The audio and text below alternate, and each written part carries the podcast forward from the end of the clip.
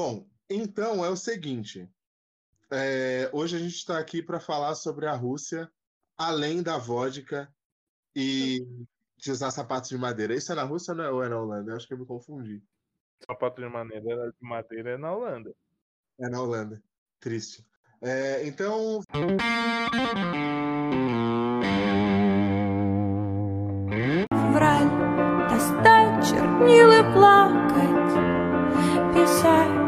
Писать о феврале на взрыв, Пока грохочущая слякоть Весною черною горит Fala, rapaziada. Aqui é o André Walker. E se você não acompanha o nosso podcast até agora, você moscou.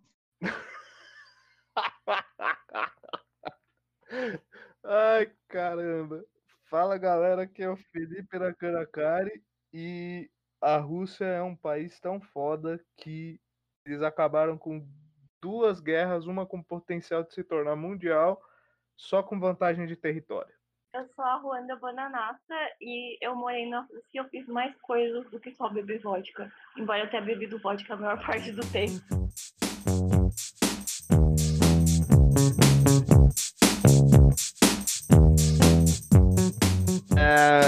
Enfim, antes da gente começar o episódio, a gente tem um recado importante, né, senhor André? Para falar Importante. sobre o. Um recado mais importante que a gente pode passar nesses podcasts todos para sempre. Pois é, a gente, como a gente já anunciou nas nossas redes sociais, pessoais e do podcast, a gente está dando apoio ao Instituto Augusto Abou e a gente está aqui com o Eduardo James, vulgo Dudu, para poder falar para a gente mais ou menos o que, que o Instituto faz e o que, que eles estão precisando de doações e qualquer forma que vocês puderem ajudar a gente. O Dudu que trabalha no Instituto. Então, Dudu, o que, que o Instituto. Primeiramente, o que, que o Instituto faz? Então, gente, é, obrigado pela abertura e oportunidade e o auxílio de vocês, tá?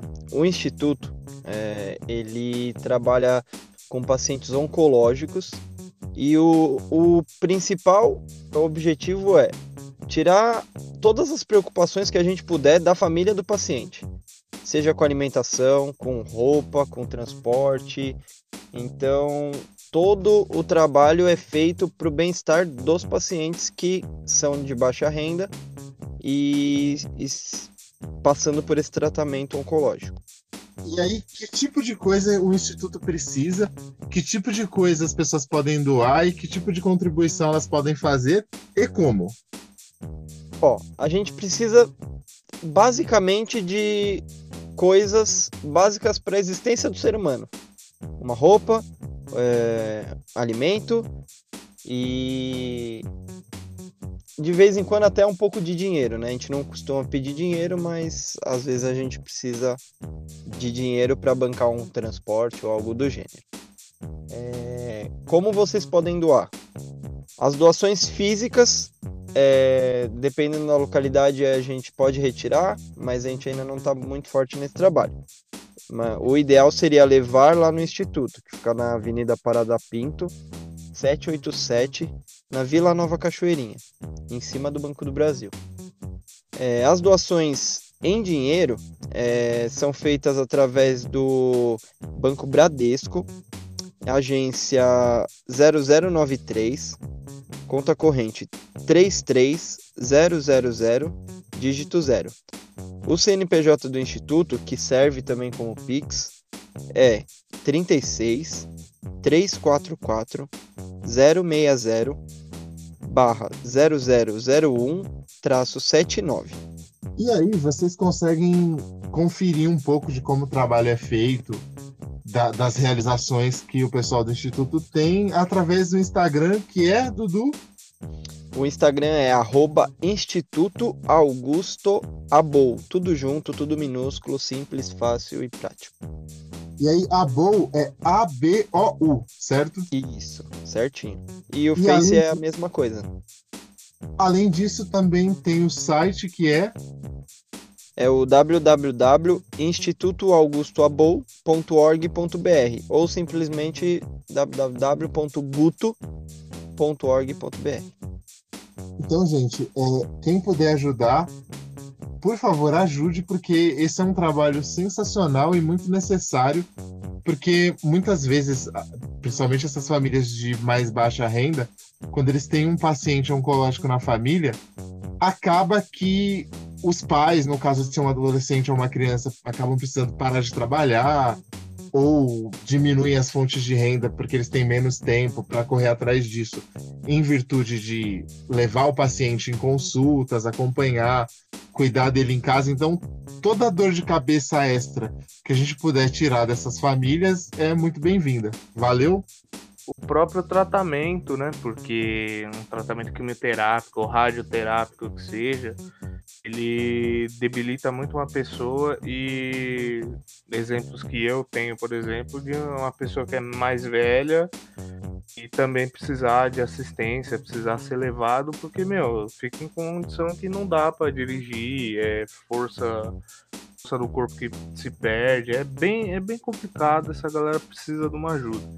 Só lembrando, a gente tem o nosso Instagram também do podcast, que além de episódios e novidades do do Mil Tretas, a gente também vai estar tá postando lá várias novidades sobre o Instituto, então pode seguir a gente também. Aonde, André?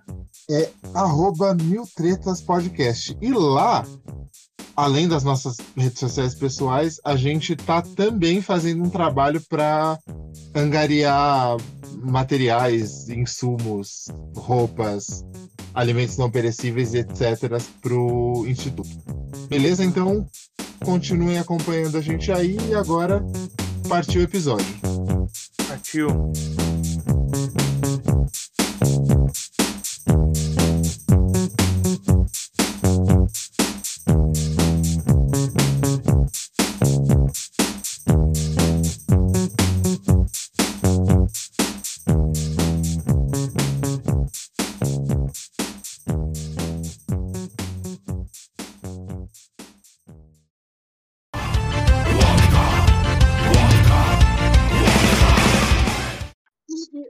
Começar com uma pergunta.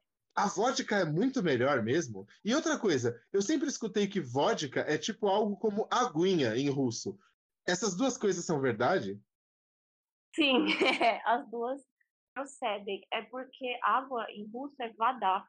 E vodka seria tipo um diminutivo de vadá, que é água. Então, É, procede a informação. vodka pros caras é aguinha mesmo, né? E, e, tipo assim, é, é muito melhor mesmo do que a daqui, porque assim, é, eu já fui para uns México aí da vida, e, tipo assim, para uns México não, para o México mesmo. E a, a nossa cultura comparada com a né? deles. parece- É, então, não tem mais. Não, tem o Novo México. Olha só, eu tava certo de novo. É, a, a, a- a nossa tequila comparada com a deles parece tipo assim, que um mendigo tomou tequila, aquilo fermentou no fígado dele e ele mijou e engarrafou. Tipo, é mais ou menos essa comparação. A vodka é mais ou menos a mesma coisa. Então, é, eu senti muita diferença, eu como uma grande apreciadora da vodka, né, eu tive a chance de degustar várias marcas e até as vodkas bem baratas que tem lá, por exemplo, tem uma que chama, eu esqueci o nome agora, mas é uma que é muito baratinha, vende as garrafinhas pequenas e vende até garrafas de 900 ml. E até essa que era bem barata é melhor do que as vodkas é, padrão que a gente tem aqui. Então, as vodkas que são tipo Morlock, não chegam a ser uma vodka cara, mas é aquela vodka aceitável de beber. Não é também uma balalaica, uma Leonoff. Então, mesmo a vodka barata lá é bem superior à vodka com preço ok daqui. E com esse padrão de qualidade, eu já vou perguntar, até por, por uma questão pessoal, porque a cerveja anda me fazendo mal no estômago, então eu vou ter que mudar um pouco o meu padrão de bebida. Com esse novo padrão de qualidade que você tem, tendo a experiência da vodka russa, aqui você recomendaria quais? Olha, é, é- foi muito triste porque eu sempre gostei muito de Uhum. beber cachaça. E daí eu fui pra lá e só tinha vodka, então eu comecei a beber muita, muita vodka. E eu voltei pra cá e eu fiquei muito fraca pra cachaça. Eu tomava, assim, um pouquinho de caipirinha, alguma coisa assim, eu já ficava meio bêbada. E eu sou relativamente forte pra bebida. Então eu voltei a tomar vodka aqui, eu fiquei um tempão tomando só vodka quando eu voltei. E o que eu tomava de vodka, que, claro, não era tão boa quanto as vodkas russas, mas que era a mais gostosinha assim é a Smirnoff. Eu gosto da Sky. É, a Stolichnaya é muito, muito boa e ela é russa, mas ela é bem cara aqui no Brasil. Eu acho que tá na, na média de uns 100 reais. E lá a Stolichnaya era bem barato, então dava pra tomar E bastante. você, você falou que a você ficou mais fraca pra cachaça. A vodka lá, ela tem, ela tem um padrão mais, mais fraco de, de porcentagem alcoólica e tal? Não, é a mesma porcentagem. É que eu acho que a cachaça, eu percebo isso quando eu vejo amigos Hum. estrangeiros tomando cachaça. Mesmo amigos que bebem pra caralho, eles ficam loucão tomando cachaça. Então eu acho que a maneira que a cachaça é feita, talvez por ela ser de cana, mesmo tendo mais ou menos o mesmo teor alcoólico da vodka, ela acaba batendo mais pra quem não tá É acostumado. Brasil, velho. Aqui é. Brasil, não tem jeito. É porque tem Ninguém aquele quer. lance também, tem aquele lance do punch da bebida, né? Tipo, tem bebidas que mesmo com teores alcoólicos parecidos, parece que rola um, um esquema de um punch diferente. Tem coisa que você toma, você já toma aquela porrada no meio da Sim. cara, tipo, imediatamente. Agora que a gente já começou falando da parte mais importante, que é o- a bebida e o, e o alcoolismo, é, como você foi parar na Rússia? E por que a Rússia? Então, é boa pergunta. Então, eu me formei em letras português e russo. Então, eu já estudava russo na, na faculdade há quatro, quatro ou cinco anos. Quatro anos. Eu já estudava russo há quatro anos. E daí eu sempre pensei em me inscrever para intercâmbio, mas sabe quando você sempre pensa, você tem aquela ideia na cabeça, mas você não faz nada para concretizar. Então eu sempre pensava, ah, seria tão legal fazer intercâmbio na Rússia, poder usar meu russo na vida prática, conhecer os lugares que eu estudo, porque eu me formei não só no idioma, mas na cultura, na literatura, no teatro russo.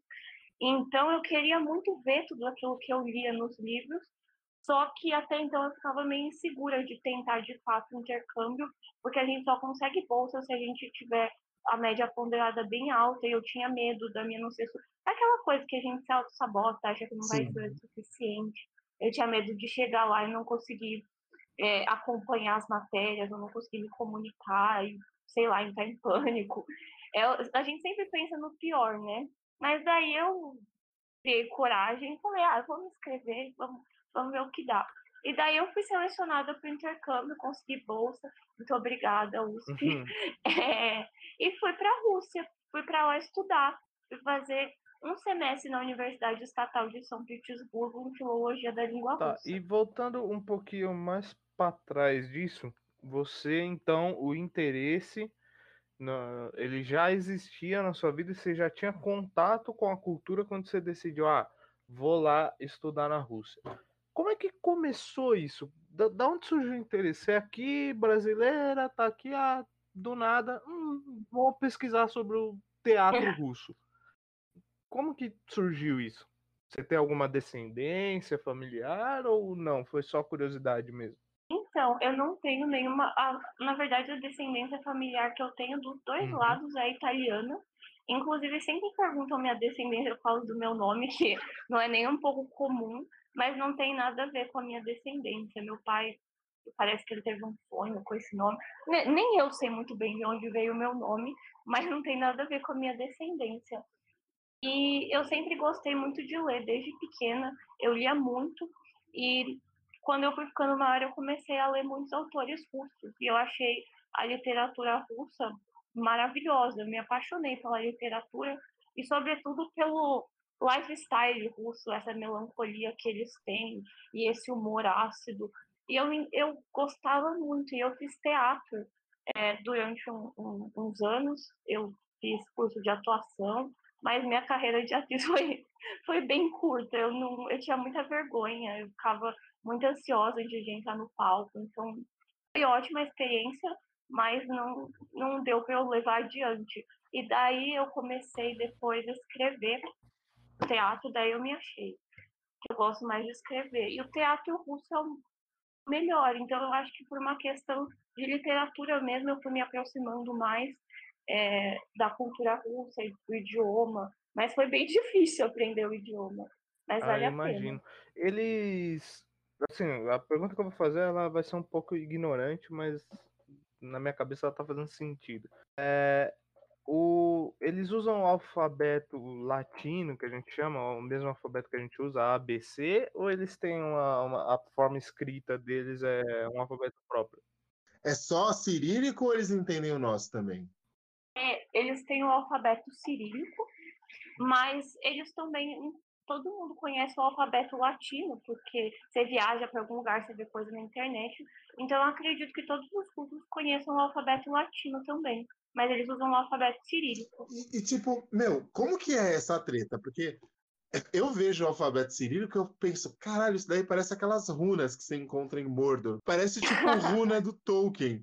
E como que você conecta isso no, no- no seu cérebro? Porque assim, a, a gente tem aquela coisa, a- agora, a- agora a brisa de dois professores falando. Mas, tipo, tem aquele lance do, do período crítico, que depois dos sete anos o seu cérebro vai ficando menos elástico para algumas coisas. E como é que você muda para uma coisa totalmente diferente? Porque assim, você vai aprender italiano, beleza, mesmo alfabeto.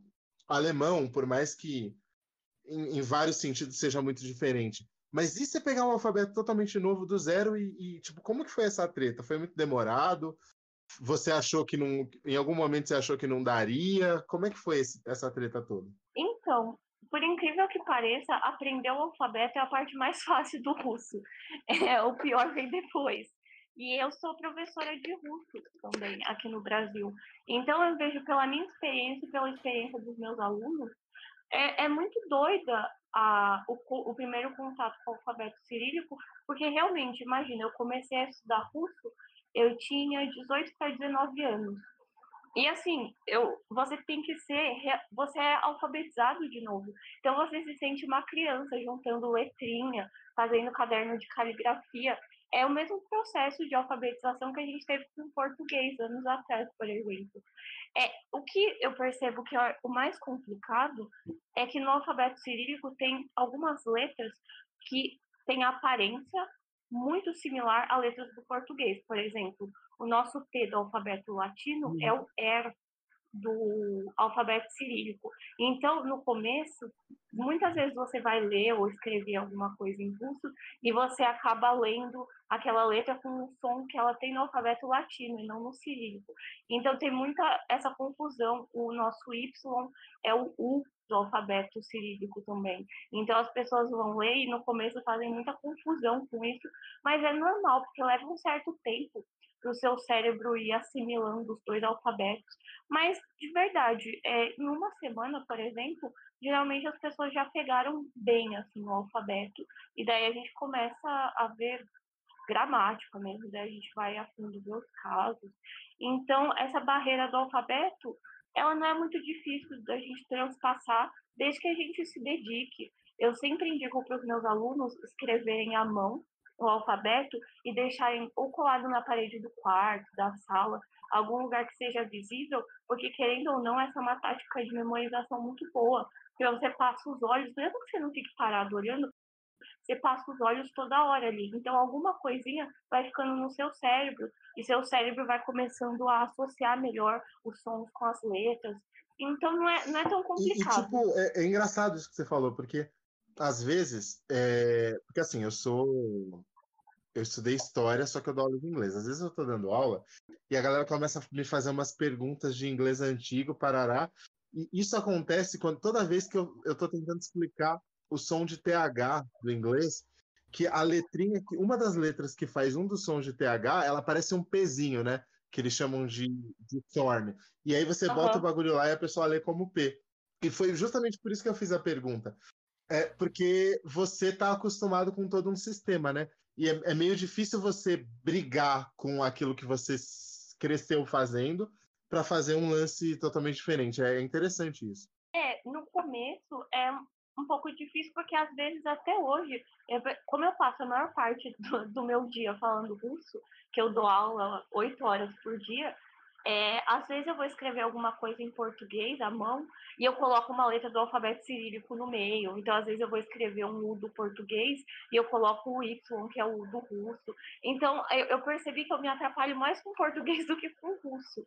Isso que é o difícil de você falar mais de um idioma é você organizar na sua cabeça quando você tem que falar um e quando você tem que falar outro. Eu convivia com intercambistas do mundo inteiro. Então, com algumas pessoas eu falava em inglês, com outras eu falava em russo, com outras eu falava em espanhol, portunhol, né? Que meu espanhol também não é muito bom. É, e com a minha colega de quarto eu falava português, porque ela é portuguesa. Então, às vezes eu ia falar com alguém e eu falava o idioma errado, que a pessoa não entendia. Então, eu acho que o que mais confunde é a, coexistirem vários idiomas na sua cabeça e você, tá, agora eu preciso falar essa língua, agora eu preciso usar esse alfabeto. Então, isso que deixa a gente mais confuso, na verdade, na minha opinião. Cara, eu acho bem interessante essa questão de, de idiomas. É, eu queria fazer uma pergunta em relação à, sua experiência como professora, é, com base no seguinte: eu, eu sou formado em TI e parte do meu curso ele envolve programação e os professores para explicar para gente eles deram o exemplo de eles dão um exemplo de alfabetos, né, e, e idiomas, é, explicando que é o seguinte: a programação ela funciona, ela existe uma linguagem que ela é meio que é padrão. Um carro é um carro em qualquer lugar só do mundo. Só que o alfabeto que vai ser utilizado graficamente para designar que aquilo é um carro, em cada lugar ele pode ser diferente. A gente tem Japão, China, a própria Rússia, que usam alfabetos próprios. No caso de ensinar, quando você vai ensinar russo, você chega a usar por exemplo, tem, eu já vi alguns livros dicionários em japonês com uma transcrição em com o alfabeto latino. Eu não sei nem se chama latino, eu aprendi como alfabeto latino, né? que é o nosso alfabeto aqui do que a gente utiliza no Brasil. Você acha, você chega a utilizar isso, tipo, ah, essa palavra aqui, aí escrever ela com o alfabeto latino ficaria assim? Isso atrapalha, ajuda? Ou não serve, é melhor não usar? Como que funciona para você ensinar alguém que está aprendendo russo do zero, assim, uma pessoa que não sabe nada? Então, geralmente, nas primeiras aulas, a gente, a gente chama de uhum. transliteração. A gente usa a transliteração das palavras do cirílico para o latino. Então, tanto o som das letras a gente vê sempre uma tabela que tem a letra em cirílico e o som que ela fica escrito no alfabeto latino. Então, nas primeiras aulas, a gente usa essa, essa transliteração para ajudar os alunos, que eles estão aprendendo a ler ainda. Então, às vezes, eles não conseguem ler tão rápido, juntar as sílabas. Então, no começo a gente usa, mas depois a gente vai tirando quando os alunos vão começando a ler melhor e tal, a gente tira essa muleta, né, da transliteração para eles irem lendo por si só, né? Porque no começo ajuda, mas é igual rodinha na bicicleta. Depois tem que tirar e tem que deixar o aluno ir por ele mesmo. Vai, meu e, filho. Meu, tipo, é, eu, eu reparo que, como eu estudo inglês há muito tempo, e tem coisa de família também, gente que fala há muito tempo, eu consigo pegar algumas coisinhas de alemão, de, dos, dos, dos anglo-saxões, assim, tipo, dá para pegar alguma coisa. Você consegue entender alguma, alguma coisa de tipo línguas balto-eslavas e coisa do tipo? Então, é, o ucraniano, por exemplo, ele é um idioma bem parecido com o russo e o bielorrusso também, porque eles vieram do alfabeto eslavo antigo, então eles vieram da, do mesmo alfabeto.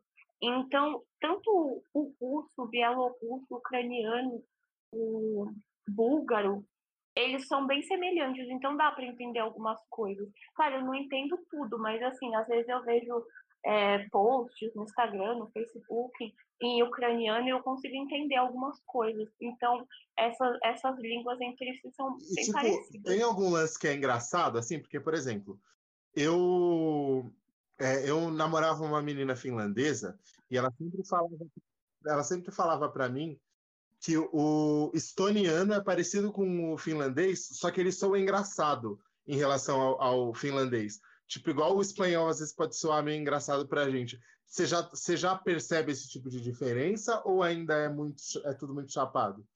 É, eu acho que talvez por eu não ser nativa, né, do russo, por não ser a minha língua mãe, eu não sinto é, isso com os outros idiomas semelhantes ao russo, de achar eles meio engraçados ou algo do tipo. Então, eu, não sinto isso. Entendi. Pode ser que para os russos eles sintam, eles acham bem engraçado. Mas, por exemplo, é, eu conheço pessoas que são de descendência ucraniana e russa. Geralmente eles aprendem os dois idiomas, então eles falam russo e falam ucraniano. Então, como essas línguas estão ali perto, coexistem, eu acho que tem uma naturalização maior. É, o que eu ia comentar é que eu estudei um tempo de, de alemão e o, só ia complementar o que o André falou. Realmente eu achei muito mais fácil fazer as associações do, do alemão com o que eu já sabia de inglês, que é a base, mas me, me foi muito mais fácil associar meio que inglês para alemão do que do próprio português. Eu achei até engraçado na época, mas conversando com outras pessoas eu vi que faz até sentido.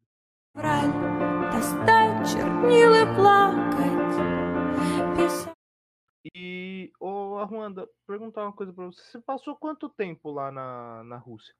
Eu passei sete meses. Eu, a princípio, eu ia ficar cinco, porque a gente fica, acaba o semestre no final de maio, e daí você pode ficar até o final de junho e depois expira seu visto, daí você tem que sair. Só que por conta da pandemia, eles estenderam o visto de todo mundo porque não tinha como a gente ir embora. Não tinha voo, é, não, não Eles tinha como sair do trancaram país, tudo, então eles foram Eles trancaram estendendo. tudo, né? Eles falaram, ah, fica aí então por enquanto. Foi exatamente isso. Foi, ó, não tem como vocês irem embora, então vão ficando. E a gente foi ficando.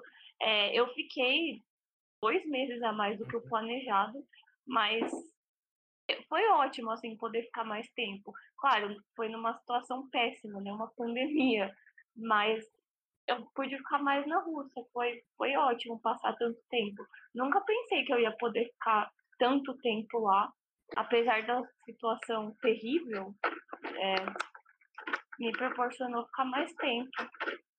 É, antes da gente entrar nesse papo de, de pandemia e tal, vamos falar de algumas coisas um pouco mais alegres, entre aspas. Como é que foi pra você Impeachment. a... Sim. O quê? Impeachment? Você falou coisas mais alegres, é, ou, ou é outra coisa? Também, mas- também, mas não, não agora, depois. É, como é que foi pra você a questão da adaptação culinária? Porque apesar de ser um, eu não sei o quão, quão popular é no sentido de destino turístico a, a Rússia. Então, eu acredito que não deva ter nenhum tipo de mercado assim especializado em alguma coisa brasileira ou algo do tipo. Você demorou para adaptar a questão de alimentação ou é mais ou menos parecido com aqui? Deu para sobreviver? Conheceu alguma coisa realmente muito gostosa que você falou, cara, isso aqui devia ter no mundo inteiro? Então, é, uma das minhas maiores preocupações foi a alimentação. Porque eu sou a pessoa mais chata para comer. Eu sou a pessoa que as pessoas têm raiva, que falam que tem paladar infantil. Eu realmente não como nada. Eu sou, pô, eu sou insuportável nessas questões. Então, por exemplo, eu só como frango. Eu nunca experimentei carne vermelha na vida. Então, eu nunca, eu nem sei o gosto. Mas só o cheiro, a aparência, eu não consigo. Mas foi alguma provar. coisa de família, Então, assim, essa por- questão de carne? Desculpa cortar, mas eu achei interessante. Só por opção, você, desde a primeira vez que viu, você, ah, isso aí não presta não, e nunca comeu. Nunca comi, nunca experimentei. Na minha família, acho que ninguém é vegetariano, inclusive minha família tem o hábito, tinha, né, antes do Covid, de fazer churrasco. Então o pessoal sempre fazia churrasco, essas coisas, e eu nunca gostei, eu não consigo nem sentir o cheiro de carne vermelha. E eu não sei porquê, eu nunca provei em papinha, nada. Nossa, que É a, prime- é a primeira pessoa que eu conheço na vida que, tipo, nunca comeu carne. Eu conheço gente que comia por um tempo e Nunca parou. Minha comi. irmã, minha irmã, ela virou vegetariana, mas por um tempo ela comeu. é, tipo, ela nunca foi a carnívora. Mas ela, por exemplo, teve um período que ela comeu muita rabada, por exemplo. Aí ela comia direto e tal. E aí isso foi diminuindo e de repente eu falava, vou virar vegetariana que eu não curto isso daí não. Agora alguém que nunca experimentou, eu não conhecia. É, é, geralmente eu falo para as pessoas que eu não como carne, daí todo mundo fala, você é vegetariana? Eu falo, não, eu só não como carne vermelha. Ah, mas você está em transição para o vegetarianismo? Daí quando eu falo que eu realmente nunca experimentei carne vermelha, é, é que para mim é tão normal, porque Sim. eu sempre fui assim, que eh, não, é, mas é estranho mesmo, ainda mais aqui no Brasil, que as pessoas consomem muito carne vermelha, eu sei que é uma não, coisa um não, pouco eu não estranha. de Mas eu não- não, não é, Não, não é pretendo isso, não. provar. Não, não. Eu, eu sei que, que é um fato estranho, mas. Bom, meu nome é Juan, então vi- vindo daí a gente não pode esperar muitas coisas normais, né? Já, A Ruanda Bonanata, então, né? já perguntaram se era meu nome artístico. É, ele tem som mesmo. Falei que sim, é. E, Se um e meu, é, eu tava pensando aqui. Isso é uma questão, isso é uma questão que muito me toca, tá ligado? Putz, eu tô falando mal bonito, eu solto mais gíria na sequência. Que merda, eu não consigo soar. Eu não consigo soar erudito de forma nenhuma. Puta que pariu. Não sei por que você ainda tenta. Tipo, eu reparo, é, eu não falo línguas tão difíceis, né? Eu só falo, eu falo espanhol e inglês e um, um pouquinho de italiano, mas nada tão diferente assim. E eu percebo que em espanhol e português, português em primeiro, espanhol em segundo, são línguas muito boas para xingar. Tipo, você alivia aquele, aquele, aquele, aquela raiva da sua alma. Agora, coisas tipo alemão, por exemplo, um foda-se em alemão é, é fraco, sabe? Tipo, ó, fick this. É, é. Tipo, ó, pensa só. Foda-se. Fick this. Fick this. É tipo, mano, é o que? É o nome do seu cachorro, sabe? Russo é gostoso de xingar, assim, é tipo, é um idioma legal para você xingar e, e tirar as, as mágoas do seu coração, ou é meio meia boca? Só- eu só queria apontar uma coisa aqui, que você tá sendo injusto com o alemão, porque o alemão ele tem uma questão que você parece que tá xingando o tempo todo.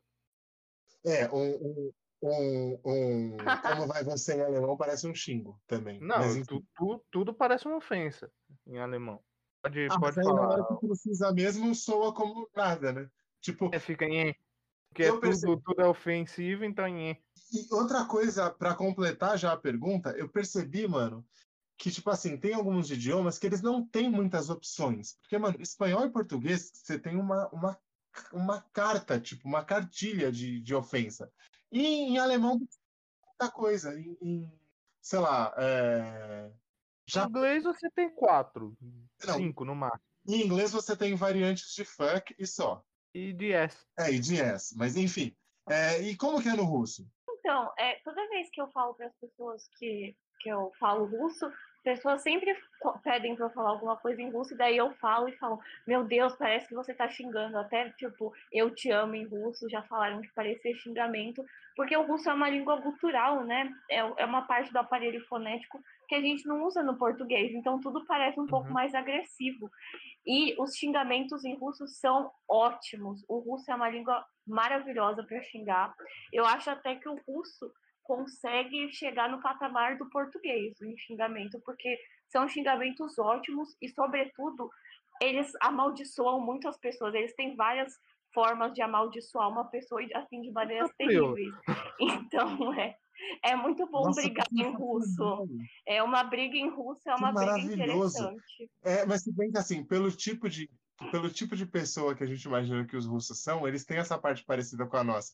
Porque é um pessoal que, tipo, aparentemente de olhar, eu penso assim, tipo, não é um que eu gostaria de mexer com ele na rua, entendeu? Tipo, não é uma É, pessoa bem que eu gostaria de provocar na rua. É, eu, eu não recomendaria.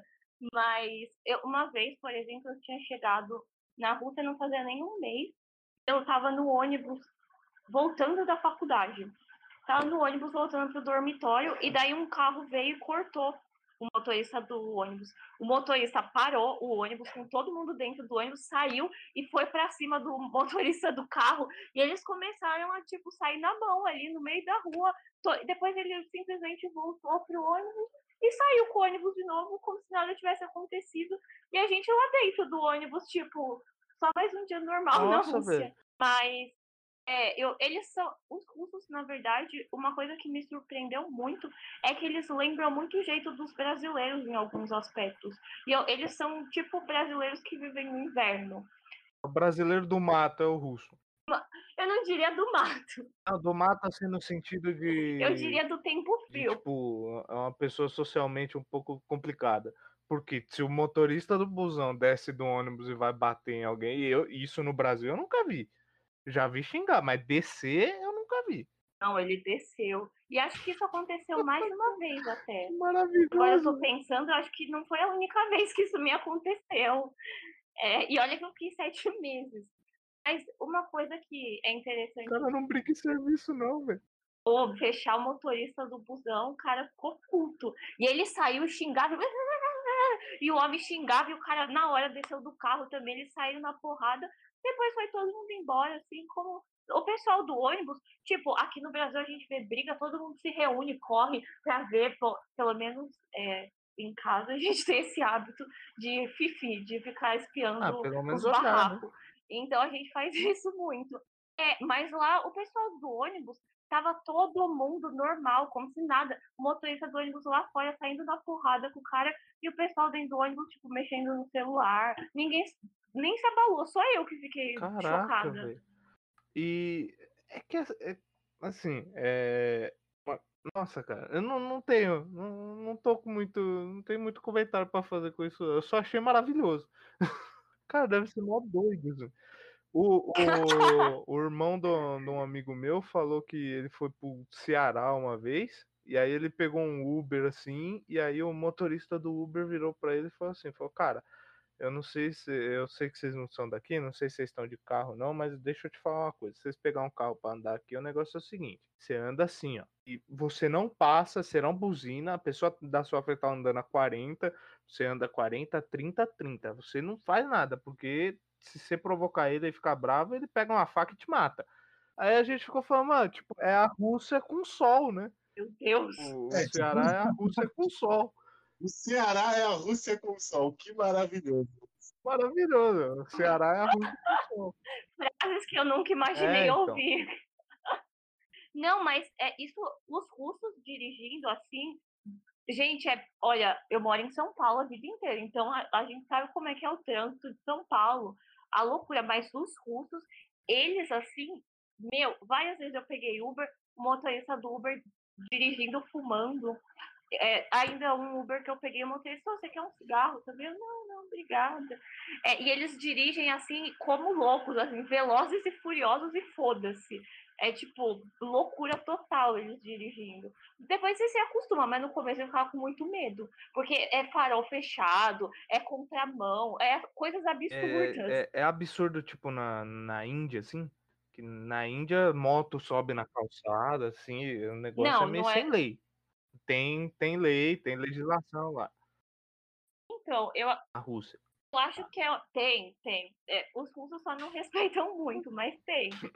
É, eu já vi muita coisa assim em trânsito absurda que eu falei, não acredito que eles estão fazendo isso, tipo, como assim? Mas daí depois você vai normalizando, eu já nem É, me você, abalava começa mais. a conviver, vai ficando normal, né? E, e já que eu mencionei da, do, do Ceará sendo a Rússia com sol, é, o que eu queria perguntar é o seguinte: como é que foi a adaptação pro frio? Porque assim, a gente tem gente aqui no Brasil que é bastante fresca, ah, não sei o que, prefiro calor, prefiro frio, tal, tal, tal. Mas a galera, eu sou uma pessoa que eu falo que eu prefiro frio, mas assim, eu sou paulista, eu gosto do frio de São Paulo. Eu sou consciente que eu não sei o que, que é frio. Aqui a gente tá falando de um frio, as máximas assim são 8 graus, 7. Como é que foi para você essa adaptação? E, e a estrutura do país, assim, em relação ao Então, frio deles? Então, uma coisa que eu fiquei, além da comida, porque como eu falei, eu tenho Uhum. gostos peculiares, É, eu fiquei bem preocupada com o frio, porque eu, como, como boa moradora da Zona Norte, eu nunca tinha saído. Não, eu saí do país, eu fui para Argentina e para o Paraguai, porque eu estava em Foz do Iguaçu. Esse foi o mais internacional assim que eu já fui na vida. Então, eu fiquei morrendo de medo do frio. Eu comprei é, umas meias, segunda pele, essas coisas, mas eu não sabia muito bem o que esperar, que eu nunca nem tinha visto neve. Então eu falei, puta merda, vou chegar lá, a brasileira sem noção, vou morrer. E eu morria de medo de ir num bar, ficar muito louca, depois sair, morrer congelada, alguma coisa assim. Então. então eu ficava mu- muito preocupada. Só que eu dei sorte e eu peguei um inverno relativamente quente para os padrões de São Petersburgo. Então eu cheguei lá, eu saí daqui, era verão. Eu, eu lembro que eu saí de short. Olha como eu sou sem noção. Eu ia embarcar, só que tava, acho que tava quase 40 graus aqui em São Paulo, tava muito quente. Era daqui 31 de janeiro, era aquele sol no talo, e eu fui de short e regata, suando para o aeroporto e peguei o avião de short. Então imagina que eu cheguei na Rússia, tava menos 7 e eu estava de short jeans, porque eu sou retardada. Planejamento paulista Então, mesmo, né? É, a das. a- Não, é, ainda eu, eu fiz escala em Roma. Foi uma novela para chegar na Rússia. Eu perdi dois voos, mas enfim, eu fiz escala em Roma e fiquei umas três horas em Roma, porque perdi a escala do voo, depois voei para Munique, foi um caos. E eu tava de short, porque eu tinha saído do Brasil, que tava muito calor, enfim. E minha mala toda despachada, eu não tinha roupa para trocar, então eu tava andando de sobretudo e short jeans no aeroporto de Roma, todo mundo chiquérrimo, e eu com a mochila da Jansport colorida e short e sobretudo. Eu parecia uma, uma debiloide. E daí uma menina veio, uma menina árabe veio, ela teve a pachorra de colocar no Google Tradutor, que ela não sabia falar inglês, para perguntar se eu era prostituta. Ô, louco! Eu fiz- Você acredita? Eu falei, meu, será que foi erro de tradução do Google Tradutor? Ela, não, não, você é prostituta. Eu, não, eu tô indo estudar. Mas acho que ela não Eu pesquisaria uma muito. réplica em, em árabe para tentar me, defender. Nossa, eu fiquei muito puta. E todo mundo, de verdade, eu nunca fui tão maltratada na minha vida quanto em Roma. Todo mundo me tratou muito, muito, muito mal. Era todo mundo grosso. O pessoal que trabalhava no aeroporto não falava inglês, E só falava italiano. Eu estudei italiano um ano, mas assim, meu italiano não é grande merda. Então, assim, eu entendi umas coisas, mas eu não conseguia me comunicar muito em italiano. E, nossa, o pessoal metido, mal educado, foi- me, me jogaram para um voo para Munique. Fiquei mais de nove horas em Munique, tive que comprar um voo de Munique para a Rússia, porque é, eles me colocaram num voo que não tinha lugar, só para o aeroporto de Roma se livrar de mim. Então, assim, eu, foi uma novela mesmo. E, e, fui, e fui pegando neve. Te tacaram pra qualquer lugar.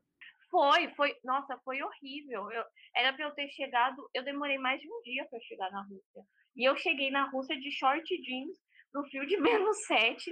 Então eu acho que eu passei tanto sufoco no meio do caminho que eu cheguei lá e eu me adaptei de boa com o frio, porque eu já tinha passado tanto, tanto aperto que eu- o frio era a menor das minhas preocupações.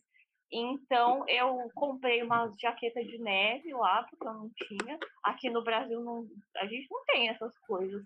E me virei bem. Peguei menos 9, foi o pior frio que eu peguei. Que eu, como boa turista, pé rapada, que está pela primeira vez na Rússia, fui bater perna com frio de menos 9, meu pé congelava, tive que me esconder no McDonald's, mas não peguei tanto frio, não. Me adaptei legal à neve. Ainda achei linda a neve e tal. Caí várias vezes na rua, porque escorregava na neve, mas Meu, duas coisas. Primeiro, eu preciso reclamar.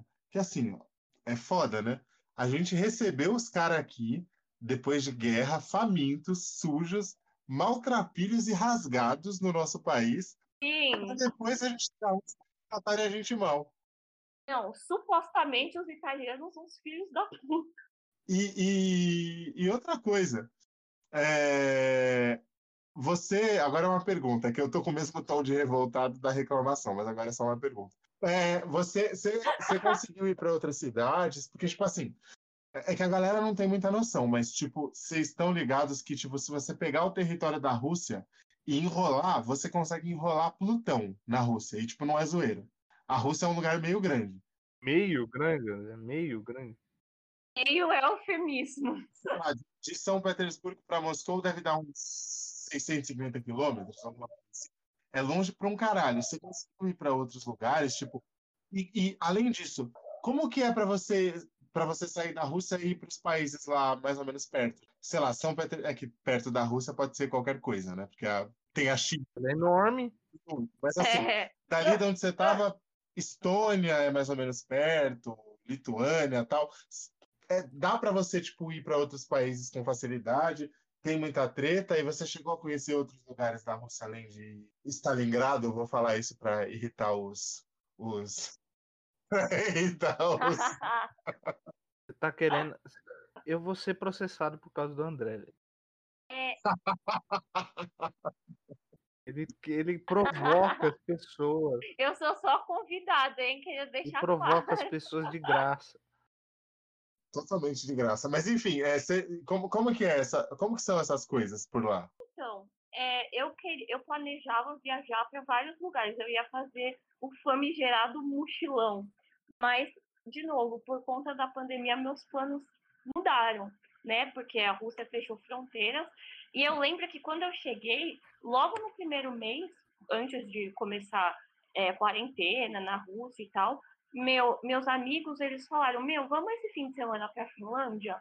Porque a Finlândia é muito, muito perto de São Petersburgo. Eles foram de carro. E, e eu falei, ah, meu, eu, tava com, eu tinha ido numa festa um dia anterior, tava mó cansada.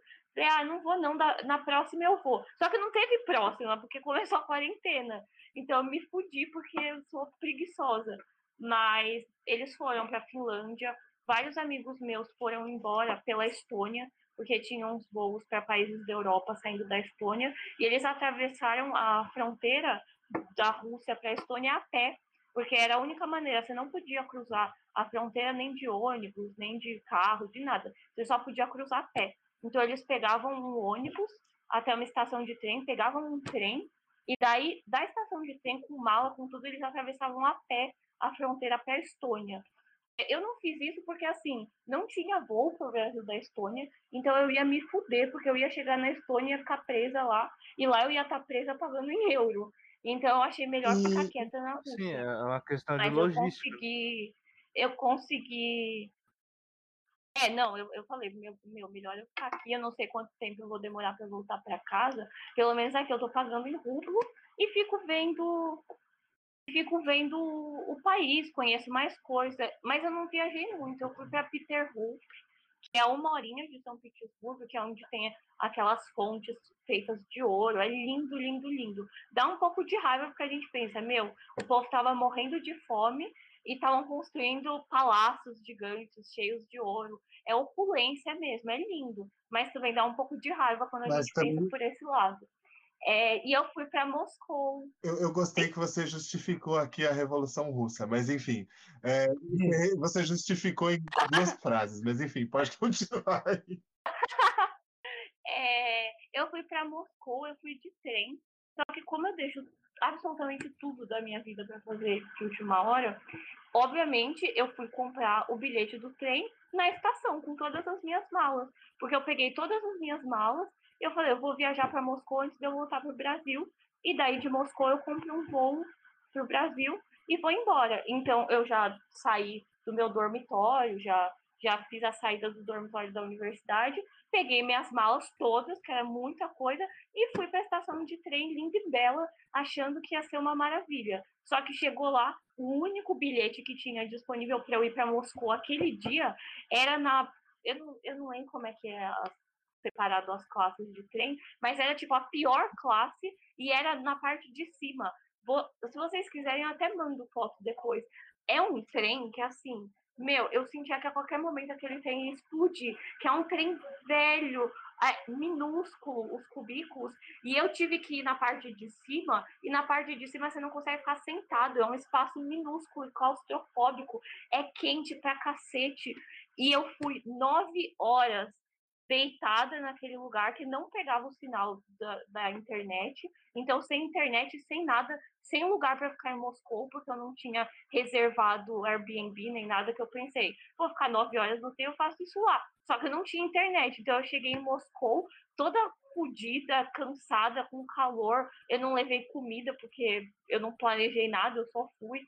Então eu cheguei em Moscou numa situação lamentável e sem lugar para ficar. Eu tive que ir desesperada procurar Airbnb na estação de trem de Moscou. Eu lá, eu pensei, puta que pariu, eu vou dormir no banco da estação de trem com todas as minhas malas. É tipo Nossa, foi assim, terrível. É tipo Mas valeu o trem de, da luz para Franco da Rocha. tipo, é. Meu, eu acho que é pior. Sério, e ia, o pessoal tinha um, um, casal de idosos que foram embaixo de mim, é, e eles levaram um monte de comida com um cheiro muito forte, e eles ficavam comendo aquilo embaixo de mim, e não tinha ar-condicionado, nada, não dava para abrir a janela, um calor do cacete, todo mundo tossindo dentro daquele cubículo sem máscara. Falei, mano, eu não vou chegar que frase viva errada, velho. Um Mas casal de idosos comendo um negócio fedido embaixo de mim. Cara, isso tem, isso tem como dar errado em tantos potenciais. eu nunca pensei que eu ia passar por isso. Cara, que frase errada, velho. Nossa, foi sinistro. Meu, e. Não, eles estavam comendo comida emba embaixo do beliche, Nossa, já tava. Só pra esclarecer. Nossa, eu, não, assim, foi cê... terrível. Olha as nove horas da minha comentou... vida, sério. E não dava, vocês não têm noção. Não dava para você descer porque era um beliche mesmo o lugar que, que eu ia, que era a última classe, era, eu paguei, tipo, acho que o equivalente a uns 50 reais para ir para Moscou.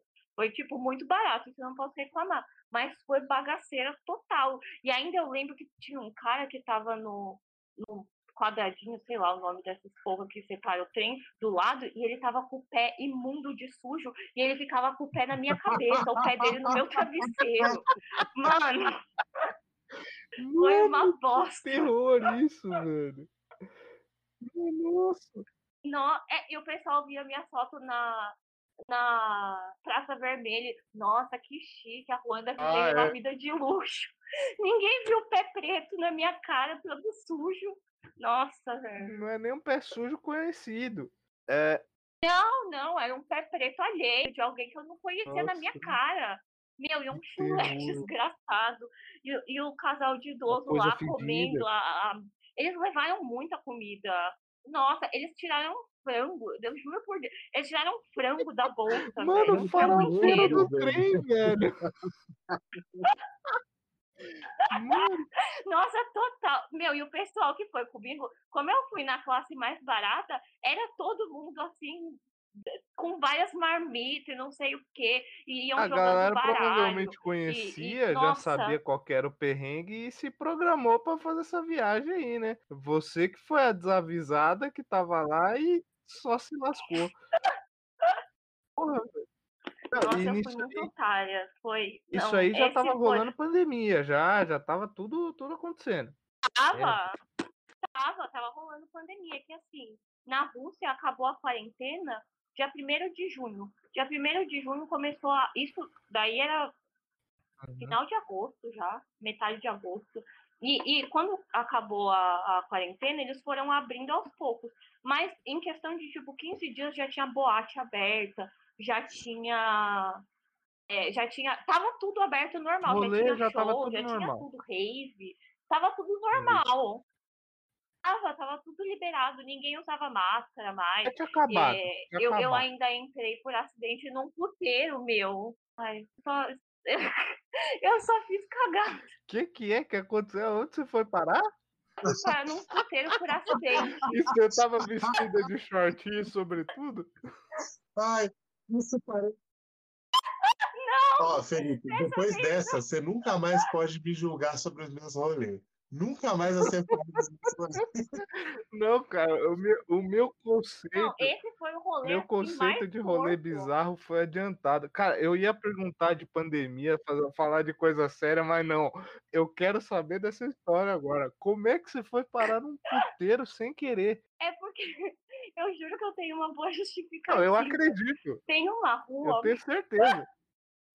Tem uma rua lá, lá na Rússia que seria tipo uma Augusta Rússia. Então ela tem várias boates e vários bares que são baratinhos, assim. Então lá é ótimo, porque tem a Rubsteiner, que é uma loja, uma rua só de bares, assim, mas são bares chiques, que o pessoal fica e, e, barato em comparação a bares chiques de São Paulo. Então, o pessoal tudo bonito, com, com aqueles baldinhos de gelo tomando champanhe ao entardecer. É um lugar assim de pessoas finas. E tem essa rua que é lá perto da Rubsteiner, que eu esqueci o nome de Dumskaya. Que lá é tipo os bar mais bagaceiros, mais barato, e fica um barzinho do lado do outro, uma boate do lado da outra. Você deu uma xingada em alguém aí no meio da frase aí. O quê? Um, soltou uma ofensa aí no meio da frase. O. Só queria pontuar. É, isso aí. Acho que é isso. É, o- é, o, é o nome dessa rua. Que tem, gente, é bizarro, porque assim, tem a Nevsky Prospect, que é a avenida principal, que é chiquérrima, tipo, tem várias lojas de, sei lá, tipo, Gucci, essas coisas, tudo na rua, só restaurantes lindos, pessoas bem vestidas, assim, chiquérrimo. E daí você entra uma rua, você vai parar da- na Dumskaya, que é só tipo botequinho, é uns botequinhos assim, bem barato, que o pessoal É igual São Paulo. é, que o pessoal fica na rua entregando panfleto de desconto em cerveja. E eu, nessas minhas andanças, estava eu e um amigo meu brasileiro. É, e a gente andando por lá e tal. Ah, vamos, vamos entrar nesse bar, porque a mulher parou a gente e falou: Ó, vocês têm desconto? Nem lembro de quantos rublos. Tipo, você pediu uma cerveja, outra era grátis, alguma coisa. E eu, como boa perrapada que sou eu, opa, vai ser aqui mesmo. Falou em já desconto, eu tô entrei. entrando, né? Percebi que só tinha. É lógico, meu, a Cris. Mano, Eu sou brasileira. Daí eu entrei, eu e meu amigo feliz da vida lá e tal, e eu reparei que tava uma vibe meio esquisita, tipo, tinham poucas mulheres, e as poucas mulheres que tinham, quando elas passavam por mim, elas, tipo, me empurravam, ficavam me olhando feio. Falei, nossa, que eu nunca tive problema, tipo, eu sempre ia fazer amizade com os russos, com as russas, eles são super simpáticos, e nesse lugar eu senti Hostil, as né? meninas meio hostis, e os rapazes meio que olhando estranho, mas eu não tinha me tocado o que era. Já, daí fui pedindo as bebidas que tava na promoção, feliz da vida. E eu, e eu ia no, no balcão, eu via que uns caras vinham falar comigo, meio esquisito. Mas continuei lá, tava com meu amigo, a gente tranquilo. Daí abriram a pista de dança do andar de cima, que dava tal hora eles abriam. E a gente subiu. Quando eu subi, eu, eu comecei a ver umas placas estranhas, umas placas falando, tipo, é, umas placas de posições sexuais, umas coisas assim. Daí tinha um karaokê, é, um, eu não sei como dizer, um karaokê nu, tipo, as pessoas iam lá cantar pelada, daí você tinha que deixar seu celular e entrar sem o celular para não filmarem ninguém. Mas era um karaokê que as pessoas cantavam Nossa. peladas. Daí eu comecei a achar que tava rolando alguma coisa estranha, mas eu ainda não tinha até, certeza. até você ver uma galera cantando pelada, ainda parecia normal. Entendi. Tava tudo Parecia bem. que tava tudo bem. É. Eu falei, ah, que, O sei seu- lá, é um, o é um seu rolê parâmetro- diferente, né? Mas deve ser Seu uma coisa parâmetro é uma cultural. galera pelada. Enquanto tá todo mundo vestido, tá tudo bem. Aí ficou pelado, opa, calma aí. Então, existem, existem certos limites, né? Tipo, a- eu me, eu me formei na USP, então assim, eu, eu ia nas festas da USP, eu tô acostumada a ver esse tipo de coisa. pelado? É difícil alguma coisa Ah, me tá. Nada. então, então, eu por isso, tem que ter um limite nas coisas. Enquanto as pessoas estão vestidas, tá tudo bem. Felipe, você nunca foi, foi parar numa festa do cabide É. por acidente? Porque já me aconteceu. Não vou contar aqui porque não é o caso. Mas, tipo assim, coisas bizarras acontecem, tipo, em lugares tipo, sei lá, Rússia e São Paulo. Cara, não, meu, meu círculo de relações, o máximo que gente. aconteceu foi entrarem, e nem foi eu, foi entrarem num centro por, por acaso, sem querer. Chegaram no meio da escada, começaram a escutar uns tambor assim, desceram Por correndo. Acaso. Eita, pô, não é aqui não. Mas eh, uma festa do cabide por acaso. Mas eles acharam que era o quê? Uma, Não, não roda de sei. é, samba. Eles iam, eles iam buscar alguém que tava, tipo, num rolê do lado, aí confundiram a porta, começaram a subir a escada. Chegou no meio da escada, tava rolando lá, não tinha placa, não tinha nada. Chegou no meio da escada, começaram a escutar e desceram correndo. Falaram, não, eita, pelo. Eu não entendi direito a história. Eu falei, cara, como é que você entra num, num- num terreiro por acidente? Aí me explicaram, eu fiquei meio assim, eu falei, ah. eu que entrei no puteiro por É. acidente, não posso julgar. A sua, a sua história tá realmente. moral, mas E, e, meu, tipo assim, é, pegando o mote desse rolê do puteiro, tipo, a vida noturna lá é, é, é tipo igual aqui, tem bastante coisa, é mais morta. Quer dizer, considerando a galera cantando no karaokê pelado, eu imagino que não seja mais morta, mas tipo, como é que é? É, é parecido, é muito diferente? Meu, a vida noturna de São Petersburgo é muito boa. Tem muitas baladas muito boas. É, um- eles têm umas raves, umas, uns clubes que são só de eletrônica, que são muito legais. Os bares também tem um bar. Eu, eu tenho uma coisa com karaokê. É, A gente percebeu. tinha um bar lá, certeza. era um bar subterrâneo, que era um bar karaokê. E era muito legal. A gente ia lá, eu ficava bêbado, você- você subia no palco, cantava para todo mundo, o pessoal te abraçava depois. É, a vida noturna de São Petersburgo é maravilhosa, eu sinto muita falta. É, tinha uma, uma boate lá, que eu esqueci o nome, que eu também fui sem saber. Eu acho que eu preciso começar a tomar mais cuidado para ir nos lugares. É, uns amigos iam embora, porque assim que começou, a, foi decretado pandemia, várias pessoas tiveram que voltar para os países, porque os países obrigaram a voltar. Então, a maioria do pessoal, os italianos foram todos embora, os ingleses, o pessoal que era de Amsterdã, todo mundo foi chamado de volta. O Brasil, obviamente, nem estava nem aí se eu estava lá, se eu estava aqui. Eu estava e tanto faz. Então, eu fiquei lá, ninguém pediu para eu voltar, melhor para mim. E daí era despedida, eu nem lembro de quem, era despedida de uma amiga, amiga da minha amiga, e eu fui porque ela falou, ah, é, vamos sair, eu, ah, vamos. Daí eu fui. Ó, ó, ó, a gente tem que tomar cuidado nos lugares que a gente vai, assim. É, Eu cheguei lá, era uma boate. Até aí tudo bem. Daí eu subi e tal, tinha, tem dois andares, é bem grande lá. Daí eu subi, você sobe, tem uma estátua bem grande do Lenin.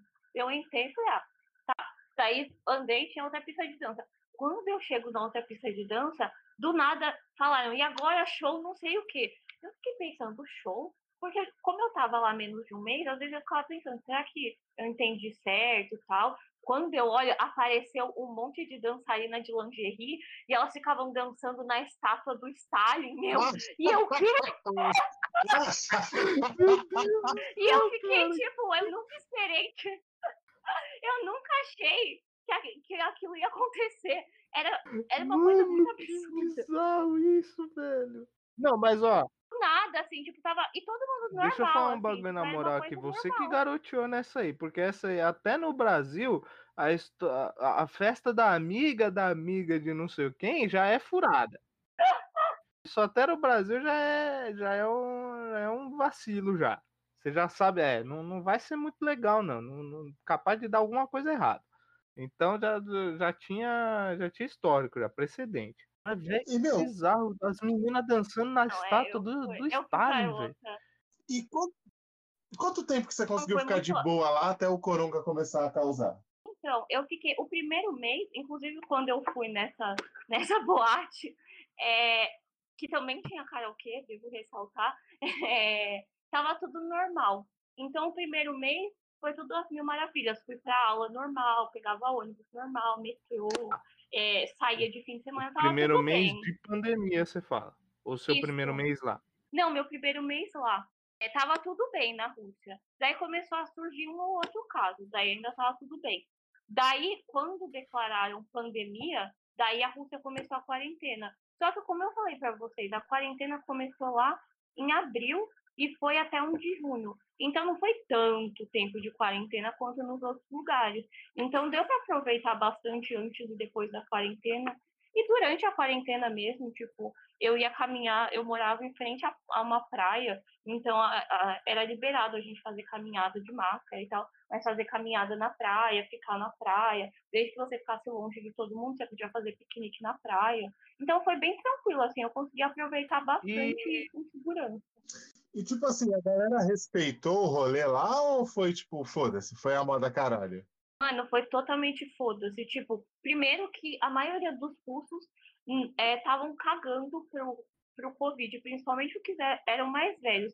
Porque imagina, o pessoal lutou Segunda Guerra Mundial, fez o caralho, e daí vem um vírus, eles Me porra, dá licença, né, mano? Tipo, eu, eu derrotei a Alemanha na guerra e esse vírus vai me derrubar, então eles estavam meio cagando. Eu via, meu, as senhorinhas, elas tudo é, tinha uma, tipo uma pracinha em frente do dormitório, todo dia tava as senhorinhas lá reunidas fumando, nem aí, o pessoal tudo sem máscara, não tinha lugar para comprar máscara lá. Tipo, o uso de máscara foi obrigatório em mercado, essas coisas, durante um ou dois meses só, mas até então, mesmo com quarentena, você ia para os lugares sem máscara, porque não tinha lugar que vendia máscara.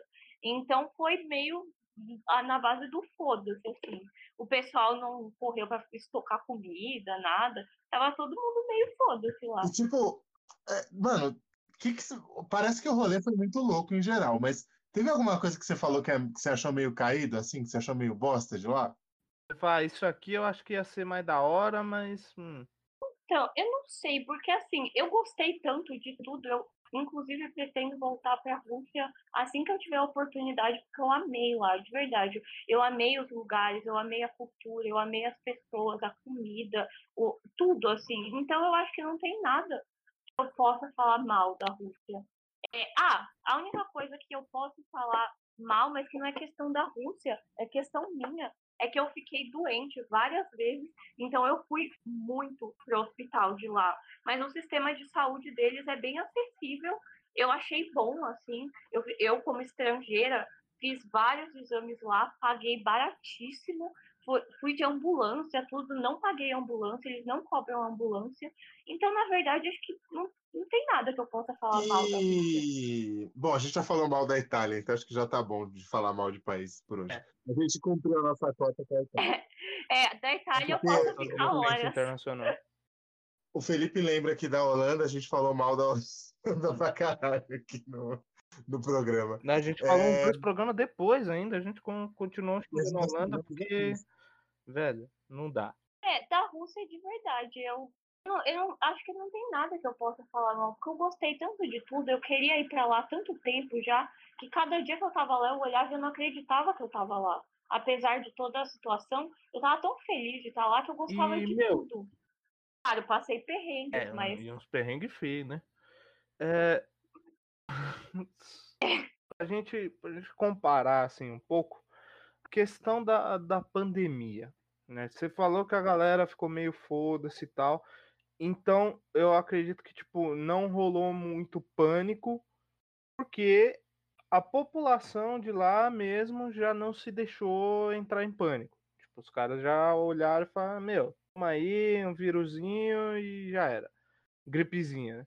Entre aspas. Mas como é que foi os anúncios? Então, é, era muito. Isso é uma coisa que eu achava muito sinistra. Mas pelo menos é, na Uhum. rua que eu morava, tinha uns alto-falantes na rua. Então, às vezes, você estava andando na rua e do nada começava uma voz. é, Se protejam, usem máscara, lavem as mãos. O coronavírus é, é uma coisa séria. Fiquem em casa. E do nada, imagina, você tá andando na rua, sei lá, indo no mercado e começava um alto-falante eh, do nada, assim, do além, falando em russo sobre a pandemia. Então isso dava um, um pouco de medo. Mas às vezes também tocava, começava a tocar música nesses alto-falantes. Eu não entendi muito bem, não sei se dava alguma interferência, daí tocava música pra rua inteira, ou se eles transmitiam de, eu não sei muito bem o que era, mas às vezes estavam dando instruções de tipo, fique em casa, tome cuidado com o vírus, e às vezes estava, sei lá, tocando Madonna, Nossa. sabe? Então, era meio versátil. Um anúncio, anúncio personalizado, né? É diferente. É, era, era muito estranho, assim, às vezes eu tava andando na rua e começava do nada a tocar música, eu falava, eita porra. Febralho das чернила плакать, писать о феврале на взрыв, пока грохочущая слякоть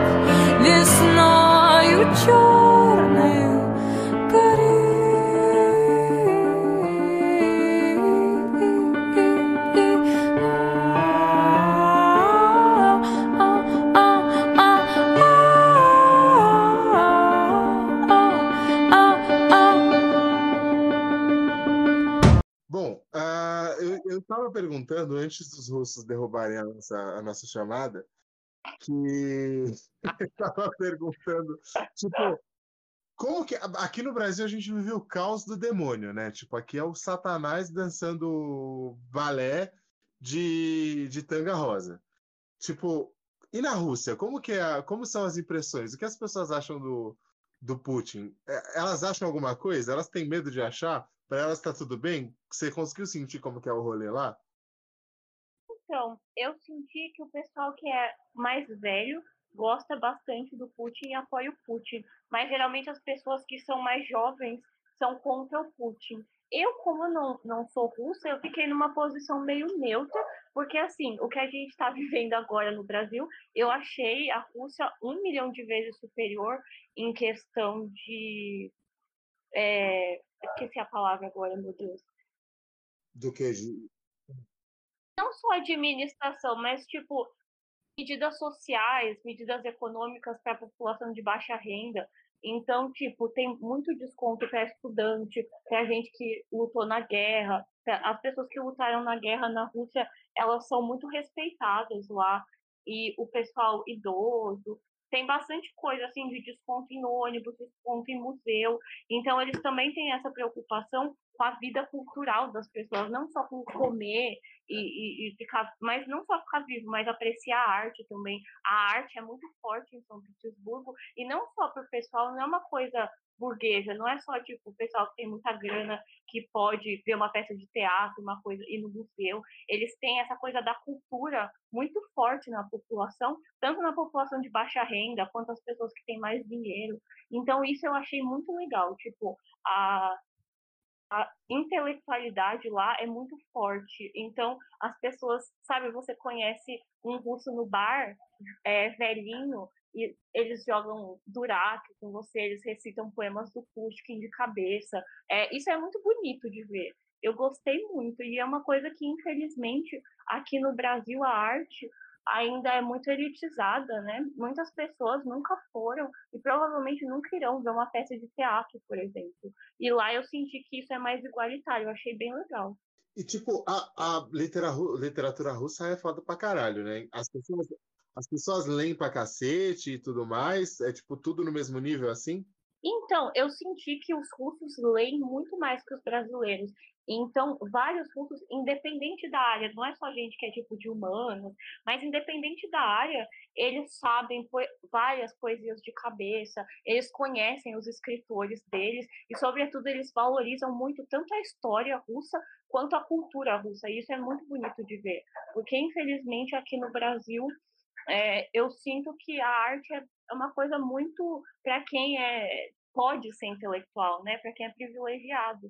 E daí muitas pessoas não não têm esse interesse a leitura, nada por questões da educação mesmo, questão de base. Isso é muito triste. Na Rússia é o contrário, os russos leem muito, eles conhecem tanto sobre música russa, poesia, literatura, teatro, a grande maioria, claro. E isso é uma coisa muito bonita, porque eles valorizam mesmo a cultura deles. E, tipo, você chegou a, a, conseguir ter alguma noção se o nível das escolas é, tipo, é, é muito bom?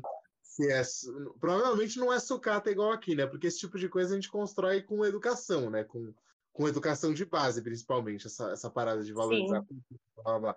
Você conseguiu sacar mais ou menos como é que é? O que, você achou da universidade e dos rolês tudo? Então, é, as escolas é, eu não conheci, eu conheci o pessoal da universidade só, mas pelo que eu vi, assim, as escolas são muito bonitas. Eu imagino que o ensino público de lá, pelo que eu tinha visto, né, o ensino público de escola mesmo, é bom. E a universidade que eu estudei estatal é maravilhosa, assim, muito, muito boa mesmo, os professores excelentes. Então, essa questão de educação de base mesmo lá, eu, pelo que eu percebi, claro, muito boa. E tipo, você notou assim, porque, por exemplo, com, com o inglês acontece o lance de sempre ter aquele choque entre o, o inglês real e o inglês da vida. Tipo, com o russo você também percebeu esse tipo de coisa ou foi mais ou menos igual? Não, eu percebi muito, porque até então eu via, sei lá, a gente fazia muita tradução é, na faculdade. Então eu traduzia poemas difíceis, traduzia prosa, sei lá, do século XIX. E, e o meu vocabulário é um vocabulário de dicionário, de a gramática normativa da língua. Eu não sabia, Sim. tipo, os gírias, as- essas coisas. Então, quando eu cheguei lá no começo, é- foi um choque, assim, ver a língua viva mesmo. É, é sem- acho que é sempre um choque com qualquer idioma que você nunca tinha usado no dia a dia antes, de maneira prática. E, e aí, tipo, tem aquele lance de, de ser mais simplificado, de... Porque tem alguns poucos casos que a língua de verdade é mais, é, tipo, ela é mais, como eu posso dizer? Eu, em relação ao inglês, eu percebo que os caras sempre dizem que a gente que é brasileiro fala muito certinho. Tipo, você percebeu que lá é mais certinho ou que os caras falam mais, tipo, cagado, assim, mais jogado? É, ele- eles falam mais de uma maneira mais informal. Então, dá para entender, não é, sei lá, igual em São Paulo. Às vezes até quem é brasileiro não entende as gírias de paulistano, por exemplo. Então é mais tranquilo assim. Pelo menos as pessoas com quem eu falei, dava para entender. Tinha algumas palavras que eu nunca tinha ouvido antes de gíria, essas coisas, mas em geral dá para entender bem assim. Claro que eu devia falar igual uma almofadinha em russo. Mas depois você vai pegando a malemolência. Almofadinha é ótimo. E, Eu tipo, não sei porque é- as pessoas não usam essa palavra mais. Putz, é Tão sensacional. boa, A né? gente aqui, ó, o Felipe e eu, a gente tem um, um, um costume aqui que é valorizar as palavras do jeito que velho fala. Tipo, por exemplo, a gente chama computador, a gente chama computador de micro em vez de computador. Bernardo O micro é muito bom. micro. A gente chama a galera na internet de internauta, porque é muito melhor. É, é, soa muito melhor. Não, é muito bom. Sem contar aqueles xingamentos antigos, tipo lambisgoia, que as pessoas deixam de lado. Lambisgoia é uma palavra maravilhosa. Uma coisa que é, que, mano, que é delicioso de você chamar alguém é de ordinário. Olha, olha Ordinário, olha o poder. Porque se você for, se você for buscar a coisa tipo é, é, de, de forma semanticamente, é, é tipo, é pior do que você falar que a pessoa é um bosta. Você está dizendo que a pessoa é comum, é tipo qualquer um, é um negócio reles. É sensacional. Xingamento de velho. Imagina, Tem uma que eu gosto muito que é salafrário. sala, mano. Mentecato. Salafrário, mentecato, isso é muito bom. Os jovens perderam a, a verdadeira essência dos xingamentos de novela das seis. É, exatamente. E tipo assim, ó, é, para eu encerrar da minha parte, que coisas, pensando num lance de transposição, o que, que você acha que do Brasil poderia ser levado para a Rússia e, e implantado lá, tipo, do comportamento, da vida, whatever, e da Rússia para cá? difícil essa pergunta. É, eu acho que da Rússia para cá, bastante coisa podia ser trazida, por exemplo, essa questão cultural que eu falei, e essa memória histórica que eles têm. Eles têm uma memória histórica muito viva do país deles, que aqui no Brasil, por exemplo, a gente não tem. As pessoas, coisas que aconteceram há poucos anos, há poucas décadas, as pessoas já se esquecem e cometem os mesmos erros. Então, acho que essa questão de manter viva a memória cultural do país, de valorizar a, a cultura nacional, a cultura brasileira, igual os russos fazem com a cultura deles, eu acho que é uma coisa que seria muito boa trazer para cá. Agora, de levar do Brasil para a Rússia, que é a cachaça, né? É o que tá Acho que faltando iam lá, né? E colocar Falta placas cachaça, melhores iam nos, nos bordéis e casas de lascívia. É, porque assim, Isso, Ah, isso. você não pode confundir, porque aqui no Brasil é, existe uma diferença class- clara entre casas de baixo meretrício e ó, outra, outra expressão de idoso e, e- e ou casas de tolerância, como queiram, e bar, né? Porque assim, a casa de tolerância, ela sempre tem uma porta ali marrom mais ou menos grande, tem aquele número, o número do estabelecimento é tipo 3 metros de altura cada letra, aquela coisa piscando, então você não entra por acidente. Agora, se for fazer igual, sei lá, na China, que os caras botam um, um- um salão de manicure ali, na real, o bagulho é uma casa de tolerância, aí fica difícil. Que tem que melhorar as placas. Tem que deixar um pouco mais explícito do A que sinalização urbana, Ah, melhorar já- na verdade-.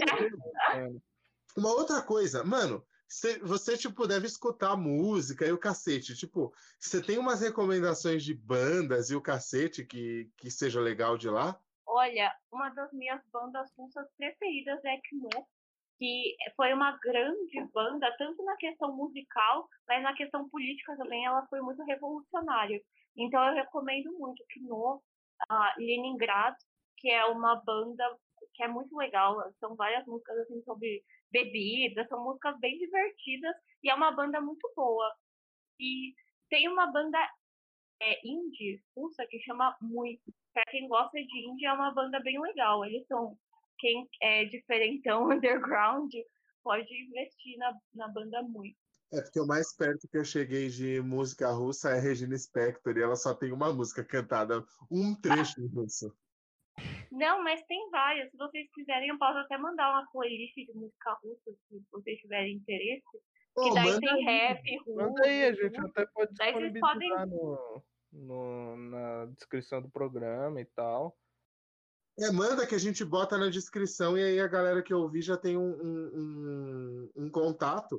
E a gente pode pegar alguns trechos também para a gente fazer as vírgulas de som aqui, porque a gente usa umas vírgulas e umas trilhas sonorazinhas, é legal a gente colocar pra galera ir ouvindo como é. Ai, que legal, eu vou mandar, sim. Eu espero que vocês gostem. Eu sou bem eclética, então tem todo tipo de música. Tem rock, tem indie, tem pop, tem as músicas russas antigas, que eu, como boa idosa confusa com a tecnologia, eu adoro música antiga. É, e agora para finalizar, aquela minha velha pergunta clichê.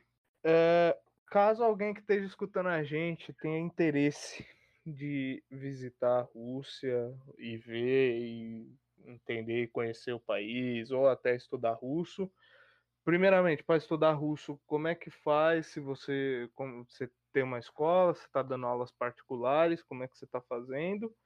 E a segunda pergunta é: fazer o intercâmbio para a Rússia, quais são os caminhos, a forma mais fácil, assim?